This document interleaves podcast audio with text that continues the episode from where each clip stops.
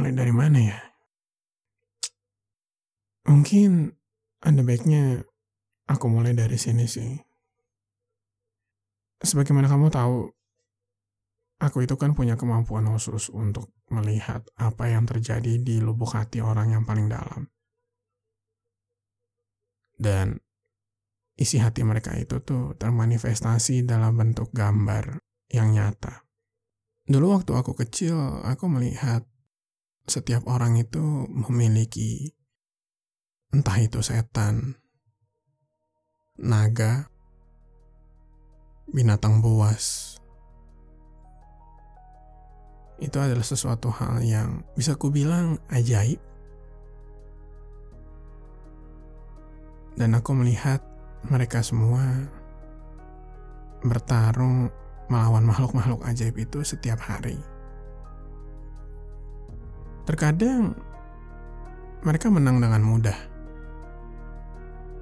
Ya, karena mungkin mereka mendapat bantuan sihir orang tua mereka, atau mendapatkan sesuatu hal yang baik di kehidupan mereka, sehingga mereka mendapatkan keberanian, semangat, dan juga rasa pantang menyerah. Tetapi ada juga masa-masa di mana mereka kesulitan untuk menang melawan apa yang ada di hati mereka bahkan sering. Dan saat itu terjadi, aku mencoba sebisa mungkin untuk membantu mereka. Karena aku bisa melihat apa yang sebenarnya ada di dalam hati mereka. Aku bisa memberikan hal yang tepat sesuai dengan apa yang mereka butuhkan. Hanya belakangan ini, aku merasa aneh dengan kekuatan ini. Iya, Entah sejak kapan aku melihat perubahan. Terutama untuk teman-temanku yang beranjak dewasa bersamaku juga. Apa yang ada di hati manusia itu berubah bentuk menjadi diri mereka sendiri. Aneh ya.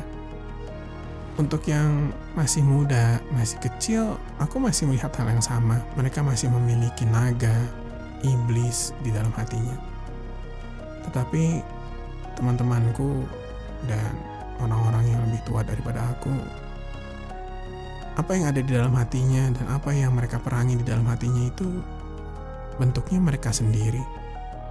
Dan lebih parahnya lagi, yaitu aku tak bisa melihat seperti apa kegelapan yang ada di hatiku sendiri. Aku bisa melihat apa yang ada di orang lain, tapi aku tak bisa melihat apa yang ada di diriku. Aneh ya?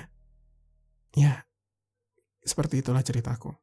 Kira-kira kamu tahukah alasannya? Baik. Apa yang ada di hati teman-teman kamu? Masihlah sama. Hanya lama-kelamaan mereka memang berubah. Setiap harinya saat kamu kalah, apa yang ada di hati kamu itu akan berubah perlahan-lahan menjadi dirimu. Sampai titik di mana kamu tak lagi mengenali yang ada di dalam hatimu. Seiring dengan seringnya kamu kalah, maka dia akan menjadi kamu yang jauh lebih baik daripada kamu yang sebenarnya ada di dunia nyata. Sama halnya seperti aku. Saat kau bilang kau tak bisa melihat kegelapanmu, itu karena kau tak mencoba melihat selama ini. Dan saat ini, aku sudah menjadi seseorang yang jauh lebih baik daripada kau.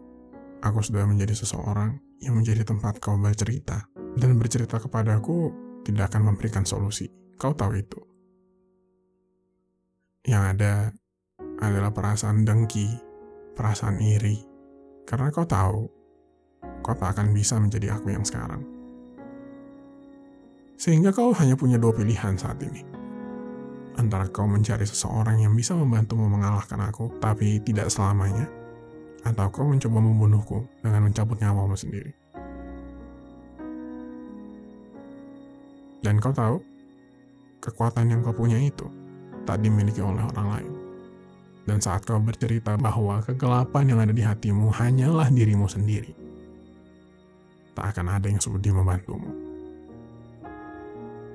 Karena mereka juga khawatir melihat kenyataan yang sama, bahwa iblis terbesar di dalam hati mereka adalah diri mereka yang lain.